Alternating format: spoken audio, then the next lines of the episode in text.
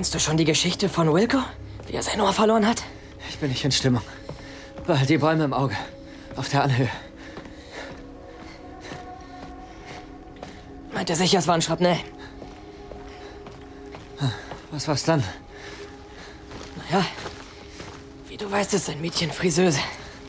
Und er hat sich in einem Brief darüber beschwert, dass es hier mit dem Waschen nicht weit her ist. Weißt du noch die dreckigen Klosetts in Arras? Ja. Jedenfalls schickt sie ihm dann so ein Haaröl. Süß duftend. Wie Zuckersirup.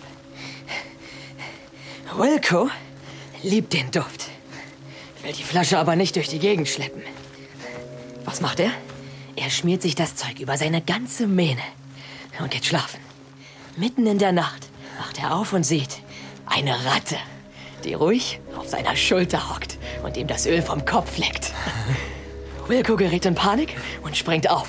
Und im selben Moment beißt ihm die Ratte das Ohr ab und saust damit weg. Nein.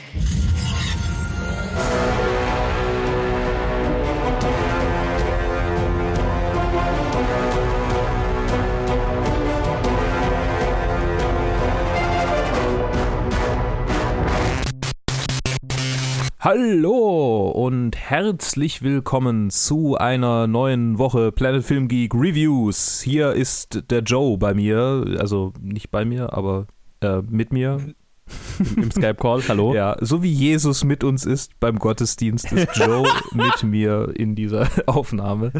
Äh, ich bin Jesus. So ist äh, es. Und äh, Jesus ist ein gutes, naja, kein, vielleicht kein gutes Stichwort. Wir reden über 1917, ähm, der im Jahr 2019 rauskam. Äh, über mhm. den Halbjoke habe ich jetzt schon länger nachgedacht. Ein neuer Weltkriegsfilm, pünktlich zum Dritten Weltkrieg von Sam Mendes, der vorher ähm, einige James Bond-Filme, also die von den neuen James Bond-Filmen was gemacht hat und auch äh, American Beauty ähm, und andere Filme, die ich nicht gesehen habe.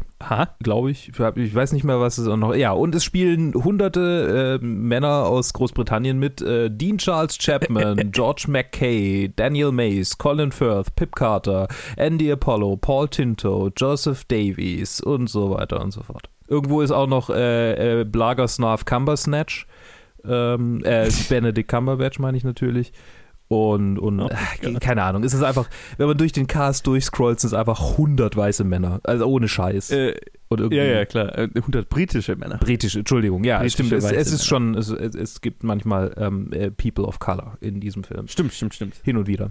Tatsache. Ja, ja ich wollte es jetzt auch nicht zu, das, das war jetzt nicht irgendwie abwertend gemeint, sondern einfach, das, ich meine, es spielt. Es, es, es, wie, es, ist wie schon in Dunkirk. Ja, genau. Es, spielt halt an der Front im Ersten Weltkrieg in äh, Frankreich, beziehungsweise Belgien, vermutlich Frankreich. Genau, und, und ja, ich sag vielleicht noch was kurz zum Plot. Es geht um zwei junge Corporals, die von ihrem Vorgesetzten, von ihrem Sergeant oder so, äh, einen, einen Auftrag bekommen, nämlich einen Trupp, der einen Angriff auf deutsche Stellungen plant, zu warnen, dass die Deutschen sich zurückgezogen haben und diesen Angriff erwarten, sie also in eine Falle laufen lassen. Und die beiden müssen äh, durch die jetzt verlassene deutsche Front durch, um äh, zu diesem äh, größeren Trupp zu gelangen, um diesen zu retten. Mhm. Und der Bruder von einem der beiden ist bei dem Trupp dabei, was dann noch so zusätzlichen Antrieb geben soll. Ja. Und vielleicht noch ähm, das Wichtigste, es ist eine Plansequenz. Es ist ein quasi One-Take. Also wir verlassen, äh, wir, wir schneiden, wir, es, es gibt keinen, keinen, keinen ähm, wie soll ich sagen, keinen. Keinen sichtbaren Schnitt. Bitte? Es gibt keinen sichtbaren Schnitt in dem Film. Keinen sichtbaren Schnitt, so, genau. So, das ist. Sagen wir es mal so. Ja. Eine, eine richtige Plansequenz ist es natürlich nicht. Ja. Es ist eine, einer von den Filmen wie auch Birdman damals, die so konzeptioniert sind und äh, damit sie so aussehen, als wären sie ein durchgehender Take. Ja als würden wir einfach diese anderthalb Stunden mit den Charakteren miterleben und immer mittendrin sein. Und zwei sind es, genau zwei Stunden. Äh, die, die, die, zwei Stunden, genau. Aber eine, eine richtige ist es natürlich nicht. Ich finde auch, und das, äh, ich, ich bin da dann immer, immer mega drauf gespannt, wenn ich so einen Film anschaue. Auch bei Birdman damals äh, versuche ich immer zu erkennen, wo, wo sind potenziell die Schnitte. Ja. Wo, wo fängt ein Take an, wo fängt einer auf. Und ich habe ganz oft mir gedacht, ah ja, okay, da, da kann man einen Schnitt verstecken. Und ein paar Mal habe ich es auch gesehen. Ja. Nichts, was jetzt offensichtlich auffällt. Nur wenn man halt danach sucht, Mhm. sieht man schon, wo es Ja, ich meine, klar, also die, wo es schwarz wird, bietet sich ja sowieso an. Da gibt es ja. Ich meine, da, genau, wenn, wenn wir von draußen nach drinnen gehen und kurz, es ku- kurz schwarz ist, da ist es ja, Ja. offensichtlich dann. Und da, wo sie von dem, von dem Bauernhaus wegfahren ähm, und wo man quasi im Hintergrund das Bauernhaus äh, weg, äh, ich glaube, das, das würde sich, hätte, da dachte ich so, okay, das sieht gerade irgendwie so künstlich aus, das hätte sich für mich so angeboten. Keine Ahnung, warum. Puh, gute Frage, ja. Ja, egal. Äh, aber Ja, ansonsten immer halt, wenn, wenn, vor allem in, in Bewegungen, also wenn, wenn die beiden oder ein Charakter durch eine größere Menge Leute läuft und die Leute nur so vorbeiwischen, da ist garantiert irgendwo ein Schnitt drin, weil Mhm. in, so- in, so, einem, in so einer Bewegungsunschärfe, da merkst du den Schnitt halt einfach nicht. So, Ja. Solche Sachen zum Beispiel. Oder einmal hat man, einmal finde ich, hat man es in einer, in einer, in einer Kamerabewegung äh, stark gemerkt, dass äh, die gemorpht ist oder, oder, oder zumindest maskiert ist, Mhm. weil dann die Kamera so kurz eine un, unnatürliche äh, Bewegung gemacht hat. Mhm. So, sowas, sowas Ja. habe ich, äh, hab ich dann drauf geachtet. Aber äh, das, äh, ich rede da viel zu lang drüber. es, ist, es ist absoluter Nerd-Shit, wenn man drauf achten will. Ja, genau. Also, ja. Da, da, davon ab, also ich, ich versuche gerade Worte zu finden. Ich habe den Film ja jetzt quasi vor einer, vor ähm, bis vor einer anderthalb Stunden gesehen gehabt. Also ich bin jetzt Mhm. noch sehr frisch aus dem Kino gekommen und er war sehr eindrücklich. Also es war direkt so ein so ein Film, ich, ich, ich sag da gerne immer dazu, das ist ein Film, den du, den du als 16-Jähriger anguckst und dann kommst du nach Hause und dann sagst du für eine Woche, für einer Woche dem Krieg den Krieg an. Das äh, ist mir mit äh, im Westen nichts Neues so gegangen und Ah, in dem geht es ja auch um den Ersten Weltkrieg. Und ähm, jetzt äh, kann es bestimmt 16-Jährige geben, die in diesen Film gehen und dann rausgehen und sagen, ah, der Krieg ist ja wohl das Schlimmste, was es gibt auf der Welt. Äh, Was natürlich Mhm. auch irgendwie stimmt. Aber äh, ja, also es ist, äh, es ist ein richtiges Kinospektakel. Ich finde, für sowas ist das Kino auf jeden Fall Ja, halt ja, auch ja, einfach ja. da. 100 Prozent. Hast du ihn in ähm, äh, Ding gesehen? Hier Sound äh, Dolby äh, Atmos? Nein, leider nicht. Ich, ich wünschte, ich hätte ihn in, in Atmos gesehen. Ich habe gerade, äh, zu- dem Zeitpunkt hatte ich kein Atmos-Kino in der, in der Nähe, Okay. da wo ich war. Äh, Ich, ich Also war, ich, bei mir ist jetzt auch schon eine Woche her oder so, dass Okay. ich ihn gesehen habe. ja, ich war, ich war äh, in Atmos, allerdings auf Deutsch. Also, Ah, okay. äh, Ja, gut. Es, es war trotzdem gewirkt. Also ich, ich war selten, ich war, glaube ich, das war jetzt das zweite Mal überhaupt, dass ich in Atmos irgendwie im Kino war, weil ähm, ich halt vor Krass. allem auf Englisch achte, nicht auf Atmos. Stimmt. Ja. Ähm, Mhm, ja. Deshalb, ja, das ist ja halt äh, in Stuttgart eher so, ähm, ja. Aber er kommt am Montag nochmal auf Englisch auf Atmos, äh, in Atmos. Also da werde ich vielleicht am Montag einfach nochmal ins Kino gehen und mir den auf Englisch Nice. nochmal geben. Vielleicht komme ich mit. Das wäre schön. Ich meine, wir sind ja auch nur zehnmal im Kino dieses Wochenende. Ich meine, äh, ja, also ne, kann man auch noch einen nachlegen. Komm, egal. Wenn wir schon dabei sind. äh, eigentlich wollte ich in die Sneak Preview ähm, am, am Montag, weil die ist, die ist auf Englisch Mhm. diesen, diesen Montag. Ja, ich, ich wünschte, ich hätte den Atmos gesehen oder beziehungsweise, also wenn ich den dann äh, nochmal anschaue, dann äh, sehr gerne, weil also der Sound in dem Film ist ja schon beeindruckend und ein krasses Element. Mhm. Ich meine, äh, so zuallererst, also und das ist für mich auch das, das größte Fahrt Takeaway, was ich von diesem Film habe, ist es halt ein unglaubliches technisches Achievement. Ja. Das ist, das ist, was ich am, an dem Film am meisten mitgenommen habe und am besten fand. Und also es ist halt, es ist tatsächlich, Birdman fand ich schon beeindruckend, aber das stellt es halt nochmal, also das stellt halt Birdman so ganz, ganz stark in Schatten, Mhm. einfach weil es halt Was die Technik angeht. ja, durch so extreme Set-Pieces halt geht, ne? Und du halt wirklich das Gefühl hast, du. Ähm, ich habe ich hatte ich hatte tatsächlich oft das Gefühl während dem Film, ich, ich schaue ein Videospiel an. Lustigerweise. weil man halt. Weil, weil man das aus dem Film nicht so gewohnt ist. Also, also A, natürlich der Plot dieses Films ist ein Videospielplot, ne? Du, du hast einen Charakter und der kriegt dann gesagt, hey, Ja. äh, geh dahin, dahin und äh, überbring die Nachricht. Und dann musst du dich durch alle möglichen, keine Ahnung, Hindernisse durchschlagen. Und halt, dann natürlich hast du noch diese Perspektive, dass du denen immer mal hinterher rennst oder dann, wenn sie durch so, durch so Stacheldraht gehen und du läufst so nebenher, das hat sich so angefühlt wie so, moderne halt Videospiele, wo du den Charakter dann, Ich meine, also, ja. der Top, äh, äh, die Top-Review auf Letterboxd von Carsten Runquist ist auch äh, 1917 makes you feel like you're in the war. IGN. Ja, genau. Also so hat sich das angefühlt. Aber lustigerweise dadurch hatte ich jetzt, habe ich, hatte ich immer noch so eine, so eine Barriere zwischen, also das hat sich für mich weniger, dadurch weniger wie ein Film angefühlt, eben weil ich dieses Videospielgefühl ganz oft hatte. Mhm. Ähm, ich weiß gar nicht, ich kann es gar nicht so richtig beschreiben. Es ist, es, da- dadurch war es so eine, also äh, der Film hat mich jetzt nicht so emotional gepackt, wie, wie, wie, wie es andere Filme seiner Art getan haben. Ich war mehr wahnsinnig beeindruckt und, und ja, saß so mit offenem Mund da über die, über die technische Umsetzung und die Kameraarbeit und den Sound und die Musik und alles. Ähm, das war all, alles wahnsinnig beeindruckend. So die Story an sich hat mich so ein bisschen kalt gelassen dadurch. Okay, das haben viele Ähm, Leute Weil geschrieben. sie auch relativ, ja genau, weil sie halt auch relativ simpel ist, was ja auch völlig okay ist. Ich bin ein Fan simpler Geschichten und es gibt durchaus Momente hier, die, die mich emotional gepackt haben. Äh, Ich meine, ich, ich werde jetzt nicht ansprechen, weil es uns ein Spoiler, aber ich glaube, es ist offensichtlich, es gibt so zwei, drei große emotionale Momente, ne? Mhm. die, die, die finde ich sehr effektiv sind und effektiv gehandelt sind. Aber ansonsten ist es halt spannend, weil man halt zwei Videospielcharakteren dabei zuschaut, wie sie Hindernis um Hindernis überwinden. Es gibt auch äh, Videospiele, die mich emotional machen. Äh, äh, richtig, mich, mich auch, aber tatsächlich habe ich bei Videospielen mehr eine Barriere dazu. Also Hm. es gibt wenig Videospiele, also ich bevorzuge immer Filme gegenüber Videospielen, weil ein Film mich schneller emotional packt, weil es eine gesteuerte Erzählung ist. Mhm. Ne? Weil, weil jemand mit Kamera, Schnitt und äh, und so weiter meinen mein Blick lenkt und mir eine Geschichte erzählt. Und ich dadurch, dass ich mich im Videospiel immer umgucken kann und so weiter, habe ich immer das, habe ich bei vielen, den meisten Videospielen ist da immer so eine emotionale Barriere und es gibt dann diese paar Ausreißer wie Bioshock Infinite, was ich immer nenne, die Mhm. mich dann so emotional treffen wie ein guter Film. Mhm. Wie, wie fandst du denn den Film? Ich glaube, du hast noch gar keine so. Ja, ähm, Ich habe dich gleich einfach mal zugelabert. Ja, das, das macht ja nichts. Bin ich ja gewöhnt. ähm, nee, wir, ich, ich habe immer, ähm, ich habe immer so ein bisschen die, die Ki das Kino-Hangover dann, ähm, wo ich, wo ich Mhm. noch so in diesem, ah, in diesem Flash drin bin, ah, ja, und das war so cool und das war so cool. Bestimmt werde ich in einigen Tagen sagen, ja, okay, die Story war jetzt nicht so wahnsinnig memorabel. Aber aktuell finde ich, ähm, war ich schon sehr häufig voll drin. Also ich konnte voll mitgehen. Mhm. Ähm, und ich fand auch äh, jetzt nicht, dass es.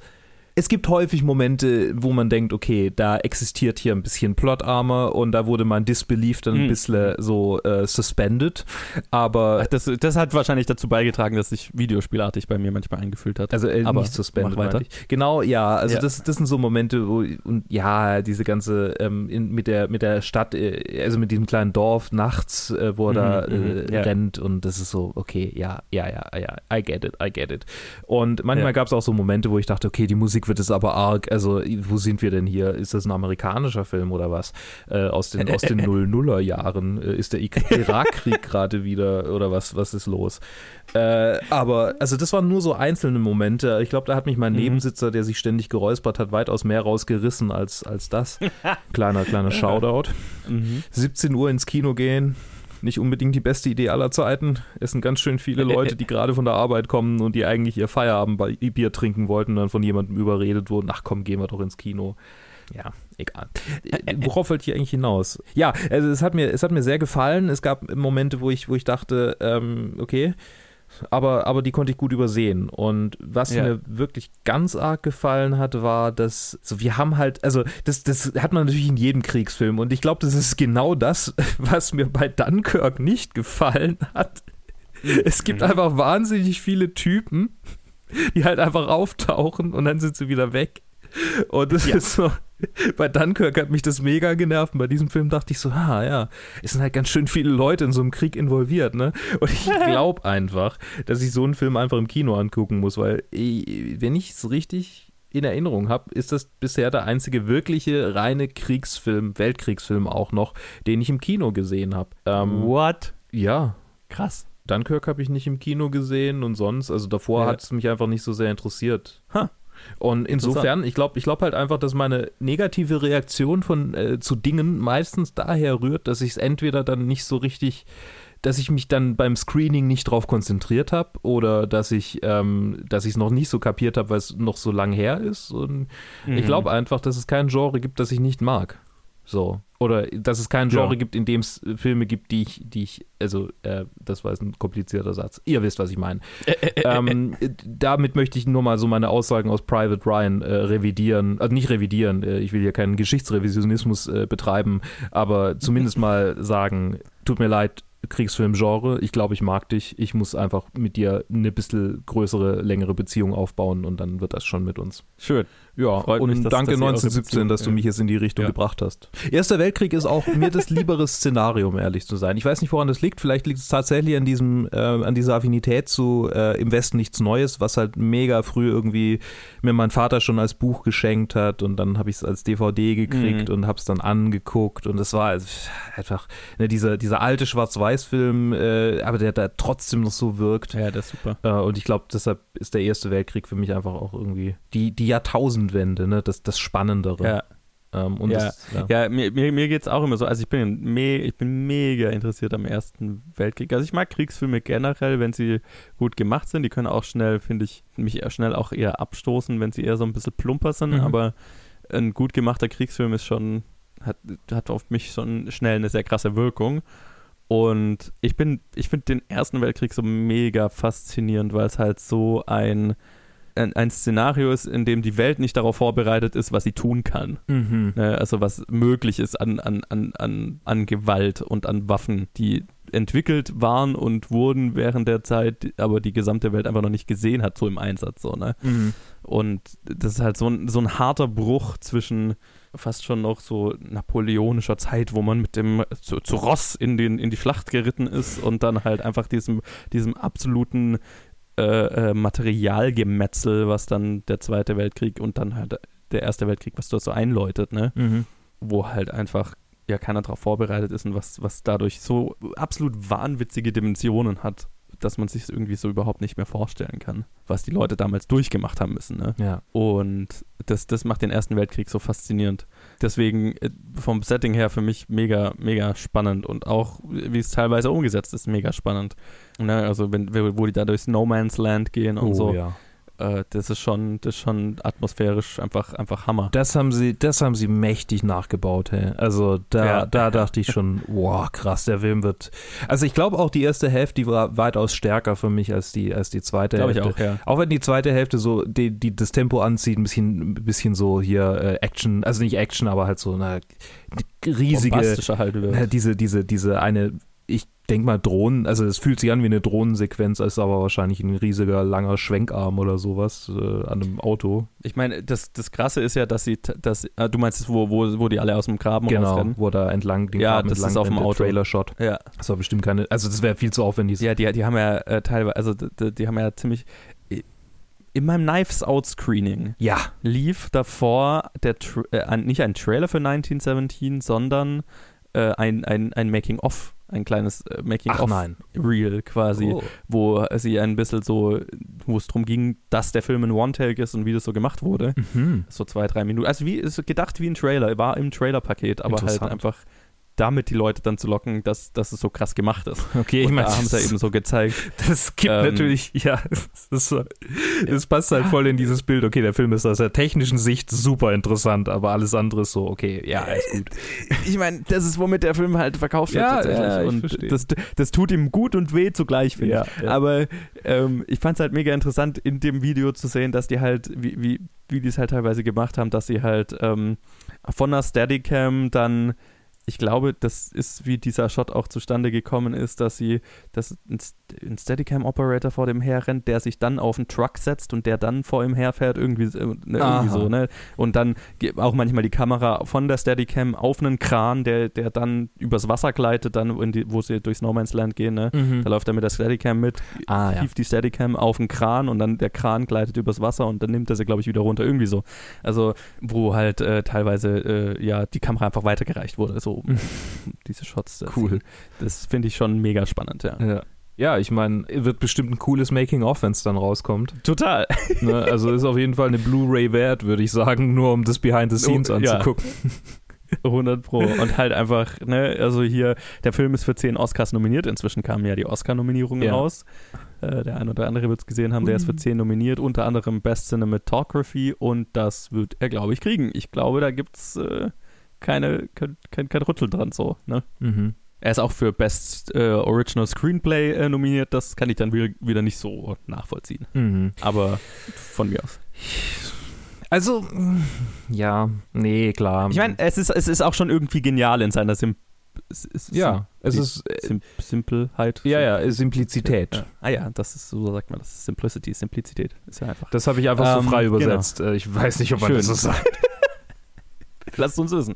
Ähm, in, seiner, in seiner Einfachheit äh, fast schon wieder äh, genial. Aber Ja. wie auch immer. Nee, also ich, ich finde das, ich find das tatsächlich. Ähm, es, es, ist, es ist, ja, es ist minimal, Ja, ja, genau. um mal äh, den großartigen Film Feuchtgebiete zu zitieren. Habe ich nicht gesehen. Irgendwann, irgendwann werden wir Kontext. mal über Feuchtgebiete reden. Dann werde ich nur über diese eine Stelle Sure. reden und das war's dann. Mehr, mehr brauche ich da nicht Okay. erzählen. Der Film ist scheiße. Aber minimal. Ich meine. Okay. Nee, äh, also, Ja, äh, aber alles andere ist ja alles andere als minimal. Ne? Äh, Ich glaube, das ist ja, ja, ja. eben diese Simplizität im, im Angesicht dieser, dieser Gewaltigkeit. Und ich, ich finde, das ist ja schon fast was Philosophisches, so wie, wie klein der Mensch sich fühlt. Und das ist ja äh, häufig auch ein, äh, der, das größte Element dieser Einstellung, wie klein der Mensch sich fühlt und aussieht vor diesen gewaltigen äh, Mhm. Massen, die da in Gang gesetzt wurden, vor diesen Energien, die, die da zerstören. Mhm. Ich meine, es ist, es ist ein interessanter Blick auf den Ersten Weltkrieg, halt wirklich so super konzentriert auf diese eine, eine, eine Reise dieser, die, dies- dieser zwei Leute Mhm. ähm, runtergebrochen, ne? Ja. diese eine Mission. Just another day in the trench. ja, genau, ich, ich habe gerade, ich überlege gerade, ich hatte das glaube ich schon mal bei einem Film im Podcast gesagt, aber ich bin mir nicht sicher. Ähm, es ist so, ähm, wenn man sich jetzt für den Ersten Weltkrieg fasziniert wie ich, es ist ein tolles zusätzliches Erleben, das bei weitem nicht ausreicht, um zu verstehen, was der Erste Weltkrieg ist. Es ist ein Mhm. sehr, sehr simpler, sehr eingeschränkter Blick darauf natürlich. Aber äh, einfach um mal so ein Gefühl dafür zu kriegen, ist es mega interessant. Dann ist es quasi so, wie sich die Witcher-Netflix-Serie zur Witcher-Spielereihe verhält. Schön. so gut.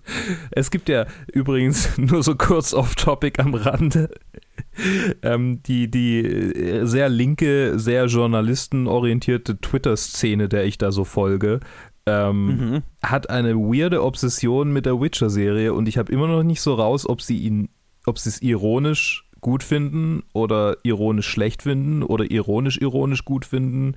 Ich, ich, ich, ich weiß einfach nicht, was bei denen abgeht und ich will denen eigentlich auch nicht mehr folgen, weil ich weiß nicht so richtig, was deren Humor ist oder ob das überhaupt Humor ist. Okay. Aber die schreiben alle für die Titanic oder teilweise. Also ich weiß auch nicht, Mann. Egal, egal. Das ich wollte ich nur mal loswerden. Ich finde es komisch, was mit der Witcher-Serie passiert, so dass die scheinbar instrumentalisiert wird, habe ich so den Eindruck, aber whatever. Zurück zu 1917.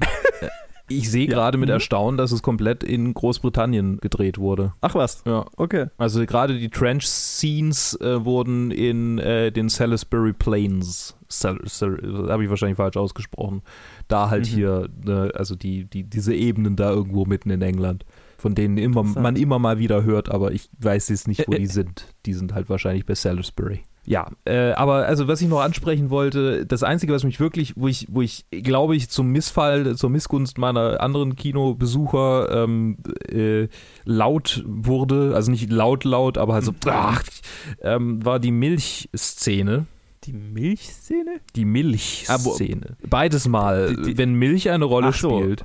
Also Okay. zuerst äh, Also dachte das ich, Setup und der Payoff. Genau, beides mal. Das Mhm. Setup dachte ich schon, okay, äh, ist da jetzt jemand in der, in der Nähe? Äh, bedeutet das jetzt, dass da noch jemand in der Nähe am Leben ist? Oder was bedeutet das jetzt genau? Und Mhm. der Payoff war Garden Milk. Es, es war, äh, es, es, es war ein äh, offensichtlicher Setup mit einem offensichtlichen Payoff. Ja, genau. nee, der Setup dachte ich erst noch so, okay, es deutet das jetzt darauf hin, dass da irgendwie noch Leute in der Nähe sind oder so. Mhm. Ich, ich habe mir nur so gedacht, okay, das ist jetzt äh, merkwürdig spezifisch, dass er jetzt Milch mitnimmt. Ja. Ich dachte erstmal, Bro, deine Trinkflasche. Wie lange musst du die ausspülen, bis die dann nicht mehr nach saurer Milch schmeckt? Du Idiot.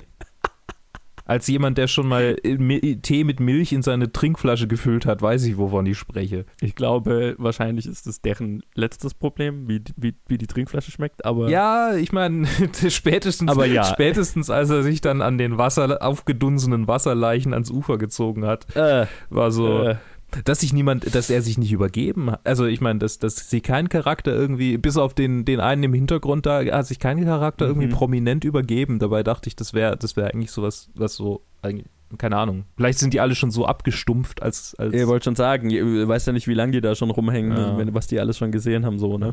Also auch so diese, diese, ähm, die, die, die Panik, da gab es doch auch ein richtiges Wort dafür, irgendwie, die, die, die, die der eine, der eine Befehlshaber, als er dann äh, bei dem Angriff, also der da vor Ja. sich hin stottert und zittert und bibbert, da gab es auch ein Wort dafür, ähm, aber ich weiß nicht mehr, wie es war, irgendwie, die, die, also es ist ja, Irgendwie Trench, Trench, ja, irgendwas. Trench Fever. Trench Fever? Nee. Kann das sein? Nee, das war doch, das war die spanische Grippe, glaube ich. Ja, ist auch egal. Also, wo, wo er halt so, Ja, das war, das war auch, hin und wieder sind so Charaktere auch im Hintergrund gewesen, wo ich dachte, okay, denen geht's gerade einfach scheiße. Also, es war so die Mhm, ganzen mhm, Hintergrundleute, die waren, du hattest nie das Gefühl, okay, das ist ein Schauspieler an einem Set, sondern es, es Ja, war schon, es hat einem schon so dieses Gefühl gebracht, auf jeden Fall. Mhm. Ja, Ja. nee, ist schon ein sehr, sehr gut gemachter Film. Einer, den man, für den ich, wie, wie ich gehe jetzt einfach mein Fazit, Ja, ja, ja. äh, wär- wärmstens empfehlen kann. Gerade, also ich meine, wenn man sich diesen Podcast anhört, dann ist man ja schon irgendwie filmbegeistert und Film interessiert und Oder man vielleicht ist an uns der- interessiert.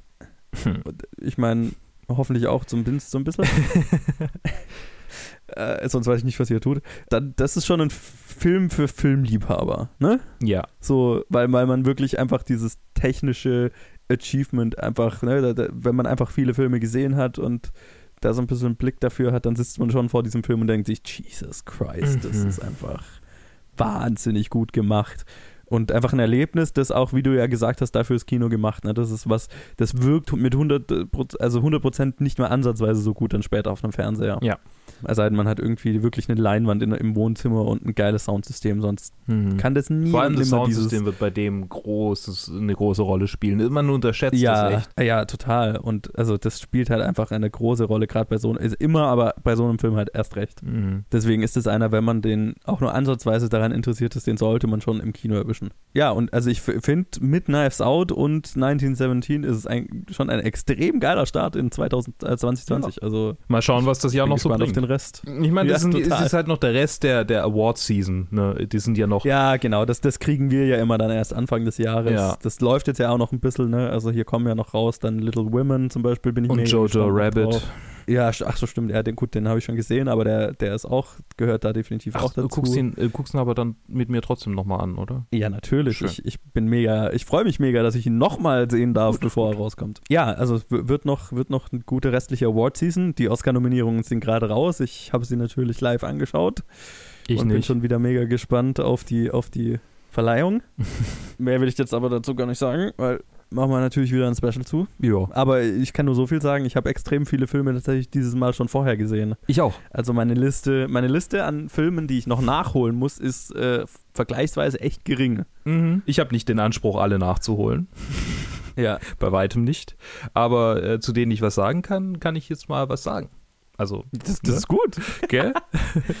Und, und auch so, ne, gerade von den Kurzfilmen, die ja oft dann schwer aufzutreiben sind, erstaunlich viele sind einfach verfügbar online und Mhm. kann man halt einfach anschauen.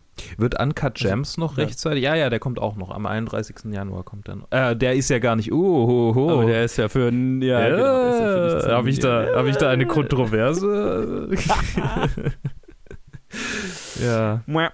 Also, ja, bis, bis auf so zwei, drei kann man tatsächlich wahrscheinlich alle Oscar-nominierten Filme noch rechtzeitig davor sehen. Schön. Wunderbar. Damit beschließen So. wir, also ja, ich fand den auch super und äh, damit beschließen wir diese Folge IMDb Top 250. Das war Nummer 46. Äh, damit Ach ja, äh, genau. verabschieden das wir uns. wollte ich auch noch erwähnen. Ja.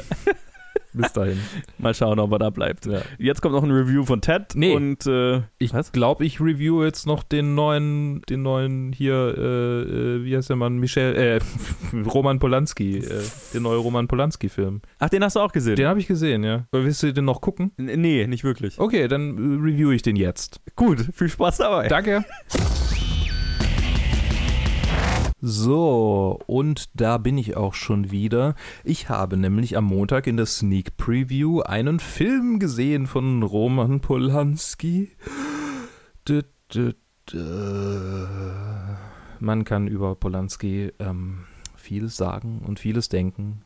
Auf jeden Fall äh, ist Polanski auf Flucht in Frankreich, weil er in den USA eine Haftstrafe erwarten würde, weil er eine 13-Jährige betäubt und vergewaltigt hat.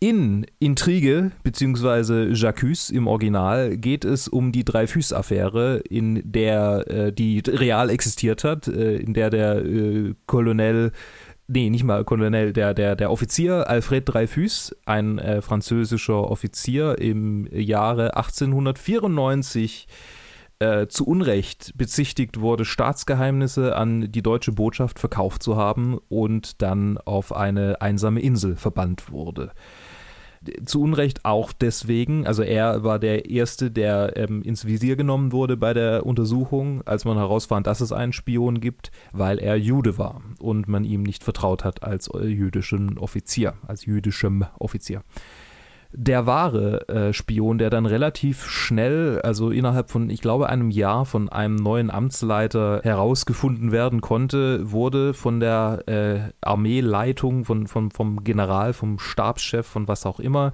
ähm, die ganzen französischen Bezeichnungen fallen mir schwer ins Deutsche zu übersetzen, aber dazu komme ich gleich. Auf jeden Fall wurde der gedeckt, weil man konnte ja hier keinen ähm, kein, kein Fehler in der eigenen Armee zugeben und was würde denn das Volk äh, äh an Vertrauen in die Armee verlieren, wenn die Fehler machen. Cool. Ist natürlich ein super Thema ähm, und äh, wenn ihr meiner beißenden Ironie und dem Spott am Anfang schon das Richtige entnommen habt, dann werdet ihr merken, es ist ein bisschen komisch, dass ausgerechnet Roman Polanski diesen Film macht. Ähm, und man könnte ja fast auf die Idee kommen, dass er versucht, sich selbst als Justizopfer darzustellen. Das ist es natürlich ganz arg von mir rein interpretiert. Aber es ist schon ein bisschen auffällig. Das mal vorweg. Aber da ich ihn in der Sneak Preview gesehen hatte und da ich nicht auf dem Schirm hatte, dass Roman Polanski überhaupt noch am Leben ist, der alte Mann, war mir nicht bewusst bis zu den Endcredits, dass das ein Roman Polanski-Film ist. Ja, ähm, genau. Und ich habe dann mit Erschrecken festgestellt, oh Gott, äh, hast du gerade wirklich die Kunst vom Künstler getrennt? Und zwar zu 100 Prozent. Ja, ich meine, weil ich dachte nämlich die ganze Zeit, ha, das ist ein solider Spionage-Thriller ähm, mit äh, schönen, langen Einstellungen, interessanten Figuren und äh, ja, eigentlich ein guter, guter, solider Film. Der macht wirklich Spaß. Noch dazu wurde er hier in Stuttgart auf Französisch mit Untertiteln gezeigt, was ich sehr cool fand. Und ich glaube, es, es hat, haben sich auch wenig Leute beschwert. Also ein paar sind halt rausgegangen, aber das ist bei der Sneak ja immer so, dass Leute rausgehen. Ähm, das ist ja nichts Komisches. Äh, ich glaube, das ist so alles in allem ganz gut rübergekommen. Andererseits sind wir auch ja hier so ein bisschen in der, äh, in der Nähe zu Frankreich und äh, viele hatten Französisch in der Schule. Vielleicht hat, haben hier mehr Leute eine Affinität dazu als jetzt irgendwie anderswo in Deutschland. Das, das mag ich es nicht äh, zu bewerten. Auf jeden Fall war es wirklich sehr genau. Der Film ist sehr genau auf diese ganzen Intrigen, auf diese, auf diesen, äh, diesen Skandal eingegangen, hat es sehr detailreich dargestellt, auch die ganzen wichtigen Figuren, ne? also ähm, äh, Solar, ähm, der, der, äh, oh Gott, wie war sein Vorname? Oh Gott, oh Gott, oh Gott.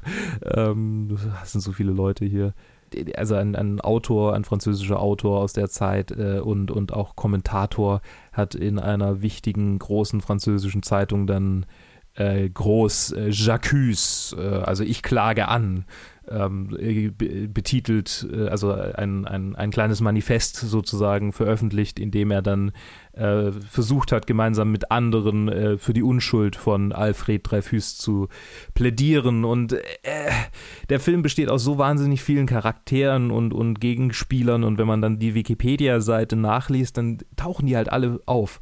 Und nachdem man den Film gesehen hat, merkt man auch, okay, die sehen im Film auch alle so aus, wie sie aussahen. Also die haben die wirklich gut gecastet, gut verkleidet, hat generell einfach äh, verkleidet, gut bekleidet und äh, gute, eine gute Maske äh, aufgelegt. Ähm, also was das angeht, ist der Film wirklich blendend produziert und, und hervorragend äh, äh von, vom, vom Wert her äh, aufbereitet.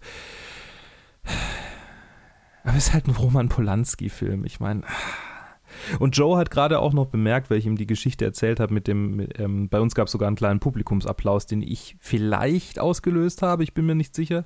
Ich habe vor Erschrecken in die Hände, einmal in die Hände geklatscht, als ich gesehen habe Roman Polanski und dann gab es einen kleineren Applaus. Also kann sein, dass ich das war. Vielleicht hat sich es auch unabhängig von mir gebildet, das ist auch nicht so wichtig.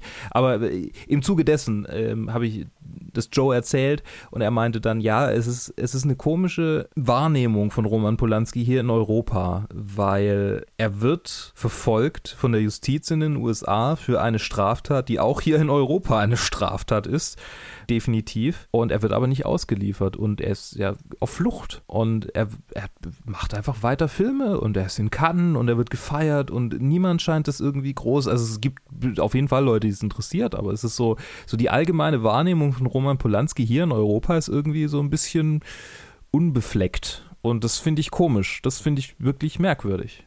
Und das finde ich nicht gut. Das finde ich wirklich nicht gut, weil man kann ja jetzt lange philosophieren über Buße und, und Sühne, aber hier ist ja noch nicht mehr wirklich Sühne geschehen. Der Mann lebt mit seiner Frau in einem großen Haus und er macht weiterhin das, was er vorher schon gemacht hat, nämlich Filme, die sicherlich äh, handwerklich gut sind und, und er wirklich gut sind. Er, er, hat, er versteht was davon und er macht auch gute, er schreibt auch gute Geschichten. Das will ich auch gar nicht, äh, hier hat er ja gar nicht die Geschichte geschrieben. Ah, doch, mit, mitgeschrieben. Ähm, also er, er ist auch er ist wirklich ein, ich will nicht sagen ein Meister seines Handwerks. Ich, es gibt definitiv mehrere Regisseure und, und ähm, Autoren, die ich besser finde, aber er ist wirklich ein, ein guter Vertreter, ein sehr guter Vertreter dieses Handwerks.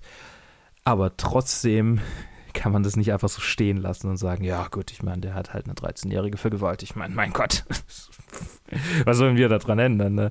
Wir könnten vielleicht ähm, mal ansprechen, dass es nicht, nicht gut ist. Ja, ich habe mich, ich habe jetzt gerade ein bisschen, bisschen äh, in, in, in die ähm, Bredouille geredet, äh, wie ich das gern so mache. Jetzt äh, ist es natürlich an mir, irgendwie euch zu sagen, also ich, ich könnte jetzt noch lange über den Plot des Films reden, aber ich glaube, es ist besser, wenn ihr euch einfach die Wikipedia-Einträge ähm, zur Dreyfus-Affäre durchlest, was wirklich schon fast eine abendfüllende Geschichte ist. Also ähm, hochinteressante Sache. Hat im Prinzip auch die Trennung von Kirche und Staat, wie sie heute in Frankreich äh, immer noch stark vertreten wird, so auf den Weg gebracht. Konnte aufgrund von, von freier Presse, von, von Meinungsfreiheit tatsächlich, also Meinungsfreiheit, ja, äh, jetzt mal in Anführungsstrichen, also eher von freier Presse, einerseits diesen Skandal so hochbauschen, auf der anderen Seite aber hat die freie Presse dann auch wieder dafür gesorgt, dass der Skandal aus einem anderen Licht betrachtet werden konnte. Und das ist so ein, so ein facettenreiches Spektakel, so ein Massenspektakel, das hier stattfindet und das sehr geduldig und sehr feingliedrig auf, aufgefädelt wird. Ähm, es ist wirklich eine Freude, sich diesen Film anzusehen und man, man, man lebt wirklich mit, auch wenn man weiß, dass äh, am Ende alles irgendwie, also nicht alles gut wird, aber dass er zumindest rehabilitiert wird bis zu einem gewissen Grad und es hat eine große gesellschaftskritische Komponente und dafür ist der Film wirklich wertvoll und, und gut. Aber Roman Polanski hat ihn gemacht und Roman Polanski ist ein Kinderficker. Ja, das ist ein Dilemma. Und damit würde ich sagen, leite ich über zu Ted. Keine Ahnung. Sieben von zehn. Äh, ich weiß auch nicht. Es, äh, es ist ein schwierig, schwierig zu bewertender Film. Es ist eine schwierig zu bewertende Review. Ja, ich, ich kann Ihnen das nicht uneingeschränkt empfehlen, außer wenn man, wenn man das überhaupt kann, also wenn, wenn einem das egal ist, wer, wer das gemacht hat, wenn man sich Kevin Spacey-Filme anguckt und sagt, okay, keine Ahnung, ist halt ein Schauspieler dann, dann ist das durchaus, äh, ist das auf jeden Fall ein Film, den ich, den ich empfehlen würde. Aber wenn man dann, wenn man davon hört, wer den Film gemacht hat und dann die ganze Zeit nichts anderes denkt, als, als da mitzudenken und zu denken, okay, versucht er sich jetzt gerade in diese Schuhe zu stecken, das ist, glaube ich, das, was dann viele Leute daran hindern könnte, den Film wirklich gut zu finden und eine gute Zeit damit zu haben. Entsprechend würde ich ihn als auch nicht vollumfänglich empfehlen. So, so viel habe ich jetzt drumrum und äh, kack gelabert über Roman Polanski und diesen Film. Ähm, jetzt äh, denke ich mal, ihr habt mich satt und damit leite ich über zu Ted. Servus und willkommen zu einem weiteren Review. Diesmal von Ted, mir, ganz alleine wieder. Und es geht um Medical Police, eine neue Netflix-Serie, eine Comedy-Serie, die jetzt vor kurzem rausgekommen ist und Ja, was soll ich sagen? Ich war krank und habe sie einfach laufen lassen. Mehr, äh, mehr Gründe hatte ich nicht dafür, das anzuschauen. Ich habe gerade die IMDb-Seite aufgemacht und ich muss sagen, dass ich einfach überrascht war, dass die Serie quasi gemacht oder konzipiert von Rob Corddry ist. Rob Corddry kennt man wahrscheinlich aus seiner Zeit bei der Daily Show oder halt die paar kleinen Sachen, die er danach gemacht hat, zum größten Teil äh, Children's Hospital, wo er, glaube ich, denselben Charakter hier jetzt spielt, bin mir aber nicht sicher, um ehrlich zu sein. Aber auch halt so mit Clown-Make-up halt durch das Krankenhaus läuft und halt einen sehr schrägen Charakter spielt, aber ich glaube, er spielt genau den gleichen da. Aber in dieser Show geht es nicht um ihn. In dieser Show geht es um, um Aaron Hayes und Rob Hubel. Beide eigentlich sehr äh, verbreitete Comedy-Schauspieler, die in einen Haufen von Sitcoms mit dabei waren. Rob Hubel hat äh, Big Mouth, Bob's Burgers hat er seine Stimme gegeben, The Goldbergs, Blackish. Ich glaube, ich habe ihn wieder erkannt von einer, einer Episode von Brooklyn 99. Aaron Hayes, auch wieder. Sie war bei New Girl, sie war bei Parks and Recreations, also auch bei einigen anderen Sachen dabei, auch ein Haufen, Haufen Zeug, überall so ein paar Episoden oder äh, bei einer Staffel dabei oder sowas, keine Ahnung. Auf jeden Fall, das sind die zwei Hauptprotagonisten. Ein Chirurg und eine Kinderärztin, die irgendwie verwickelt werden in einem Plot, biotheoristischen Plot, ein Virus zu verbreiten auf der ganzen Welt und alle in Panik zu versetzen. Was man über diese Show wissen muss, ist, dass sie halt ad absurdum geht. Das heißt, jetzt mit dem Plot, mit diesen ganz zwei gewöhnlichen Charakteren, die beide ein bisschen schräg sind und die halt beide dann auch ihre komischen Vergangenheiten dann offenbaren im Laufe der Show, werden halt dann richtig, richtig lächerlichen so Weltuntergangs-Mafia-Terrorismus-Plot reingewickelt und die sind die einzigen zwei Helden, die das lösen können. Und überall gibt es Double Agents, überall wird man verraten und sie kämpfen sich halt mit jeder Episode durch irgendwas, irgendwas Neues, Schräges durch. Und im Prinzip ist die Show so aufgebaut, um sich genau über solche Filme lustig zu machen. Solche Filme und Shows, wo so der Everyday Man in sowas richtig Krasses rein verwickelt wird.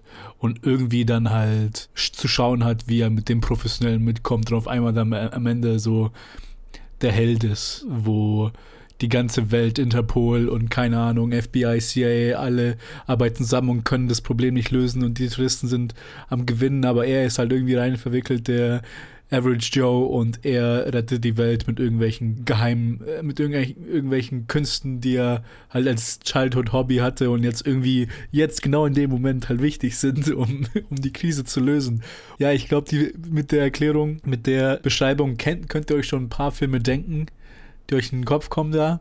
Und genau darüber soll sich das hier lustig machen. Das Konzept gefällt mir. Also, ich habe es mir nur angeschaut, weil keine Ahnung. Ich wollte, ich, ich habe sie nur angeschaut, weil ich wollte, ich war krank, ich wollte nichts Anspruchsvolles anschauen. Ich dachte mir so, okay, ich lasse einfach irgendwas laufen, bevor ich jetzt Brooklyn Nine-Nine zum zehnten Mal anschaue, irgendwas Neues. Und dann habe ich halt die Show reingehauen, weil ich gesehen habe, oh, Jason Schwartzman hat da auch irgendwie eine kleine Rolle. Was auch jetzt hier gesagt ist. Der Großteil der Schauspieler hier sind alles halt sehr langständige halt TV-Comedy-Actor, die in einem Haufen Shows immer so kleinere Rollen haben und immer so zwei, drei Episoden oder eine Episode irgendwo drin sind. Und hier halt wieder genau das Gleiche. Die einzigen, die man halt hier noch herausstechen, sind zum einen hat man Randall Park, der in letzter Zeit ziemlich groß geworden ist. Wir haben Jason Schwartzman, der halt auch viel Indie-Movies macht und jetzt einfach mal da dabei ist. Und auch eine super kurze Szene mit John Hamm, der halt auch sich irgendwie überreden lassen hat, hier ganz kurz damit einzusteigen. Man muss sich nicht wundern, weil John Hamm hat auch schon seine skurrilen Charaktere gehabt bei Kimi Schmidt und dass er halt hier dann auch mit dabei ist. Mit all diesen Informationen plus die Information, dass das hier teilweise Regie geführt hat und geschrieben ist von David Wayne. David Wayne kennt man vielleicht als Macher von Wet Hot American Summer und den beiden Serien, die auf Wet Hot American Summer basieren. Auch Filme und Serien, die das Konzept von einem Summercamp in den USA an das absolute Absurdum führen und Teil meiner, meiner Lieblingsmedien einfach sind. Also ich liebe Wet Hot American Summer. Ich liebe es so sehr. David Wayne ist great und auch alle Schauspieler drin sind, die, die dort machen. Also lieber würde ich über das reden als über jetzt Medical Police. Aber quasi das Talent ist da reingesteckt. Und dann denke ich mir so, okay, das könnte gut laufen. Ich habe erst jetzt gesehen, dass es David Wayne ist. Und im Nachhinein, es macht irgendwie Sinn, aber schade, aber auch, es ist enttäuschend, weil dann auch die Qualität von hier nicht an das kommt, was er in Red Hot American Summer gemacht hat. Hier ist halt das größte Problem ist, dass alle Witze, die gemacht werden, um sich über im allgemeinen TV-Shows lustig zu machen, in speziellen TV-Shows, die mit so einer, so einer Premise oder Filme, die so eine Premise haben, mit Everyday Man, Solves Terrorism und speziell halt auch TV- und Movie-Writing, so typisches Writing, über das, die sich da, über das sich dort lustig gemacht wird. Die Witze sind es nicht wert, das zu machen. Das Konzept ist gut und es macht auch Sinn. Also man kann sich über sowas lustig machen. Man kann sowas parodieren ohne Probleme, wie sie es auch hier an Stellen schaffen. Also an Stellen sind wirklich gute Szenen da, also gute, gute Witze da. Aber das meiste ist halt entweder viel zu sehr on the nose, so dass du quasi, die machen nicht den Witz, sondern im Prinzip ist es, sie machen den Witz und während sie den mit Witz machen, ist es fast so, als ob sie in die Kamera schauen und so, ja, guck mal, wir machen den Witz genau über diese eine Sache, die andere Filme machen oder nicht machen. Und dann hockst du einfach nur da und denkst so, okay, das ist ein bisschen irgendwie ähm, zum too much. Ich weiß schon, worum es hier geht. Ihr müsst, ihr müsst euch nicht die ganze Zeit wieder irgendwie erklären dem Publikum, dass das, dass die Witze so sind, weil sie so sind. Das ist ein bisschen schwer zu verstehen, aber wenn ihr euch die erste Folge anschaut, dann ist ganz klar, was ich meine. Es ist einfach viel zu on the nose. Es ist einfach nur der, der, der einfachste Witz, die einfachste Parodie, die einem einfällt zu eine, irgendeiner Trope, in irgendeiner Writing-Trope, in irgendeinem Film oder in irgendwelchen Serien. Das ist die erste, die denen eingefallen ist und dann haben sie sie sofort gemacht. Als Parodie funktioniert es in der Theorie, aber das heißt nicht, dass man genauso faul im Writing sein kann, dass man da nicht ein bisschen mehr Arbeit reinstecken kann, um das noch lustiger zu machen, um das ein bisschen cleverer und äh, mehr, äh, mehr, mehr entertaining zu machen, als es ist. So wie es jetzt halt ist, ist halt sehr alles platt. Also es ist so, es ist fast so, als ob man sich einen Film anschauen würde, eine Show anschauen würde und dann kommt irgendeine Trope, die halt allen bekannt sind und dann schaut man das zusammen mit Freunden an und einer redet halt rein, äh, das machen sie immer bei solchen Szenen, keine Ahnung, bla bla bla, wenn man irgendwie Jason Statham oder sowas als Beispiel nimmt, dann, oh, das und das passiert immer. Und quasi, ja, stimmt, aber die bringt mich nicht zum Lachen. Das ist nicht genug Humor, das ist nicht clever genug, das ist nicht gut genug, um das in eine Show reinzustecken, die dann 13 Episoden draus zieht oder 10 Episoden draus zieht. Und ich verstehe das einfach nicht. Also es ist so schade. Und wie ich am Anfang schon gesagt habe, ich habe es einfach laufen lassen im Hintergrund, als ich, krank, also als ich krank war. Ich bin immer noch ein bisschen krank und ein bisschen immer noch enttäuscht, dass ich eigentlich hätte ich schon die Energie reinstecken sollen, irgendwas Besseres anzuschauen als das. Was schade ist halt am Ende. Hier muss ich halt echt sagen, ähm, könnt ihr euch gepflegt sparen? Muss man sich überhaupt nicht anschauen. Und dazu kommt auch noch, dass ich habe das Gefühl, dass sie dann sogar noch mal mehr Staffeln machen wollen was mir, ah, was einfach schon, das ist, war schon plattgetreten nach zehn Episoden, da muss man nicht nochmal mehr Staffeln da dran hängen. Wenn ihr, wenn ihr von, von meiner Beschreibung, ich, hab, ich bin jetzt gar nicht so in die Show eingegangen, es ging darum, wie, sie, wie ich sie finde und nicht wirklich, was passiert und wie es so ist. Aber wie gesagt, ich habe euch die Premise gegeben und der Punkt der Show ist halt auch, dass die ganze Zeit irgendwas irgendwas Verrücktes passiert. Das heißt, wenn ich jetzt, ich will jetzt auch nicht irgendwie durch den verrückten Plot mit diesen ganzen Plot-Twists euch, euch zwingen, das Einzige, das Einzige, was ich sagen will, ist, dass quasi sie in einem brasilianischen Krankenhaus arbeiten, dann am Ende der ersten Episode anscheinend in Berlin landen.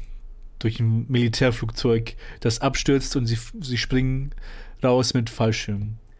Dann landen sie irgendwo auf einem Platz und dann geht die Kamera von ihren Füßen auf die Gesichter nach oben und direkt im Hintergrund sieht man äh, Zagreb Bank.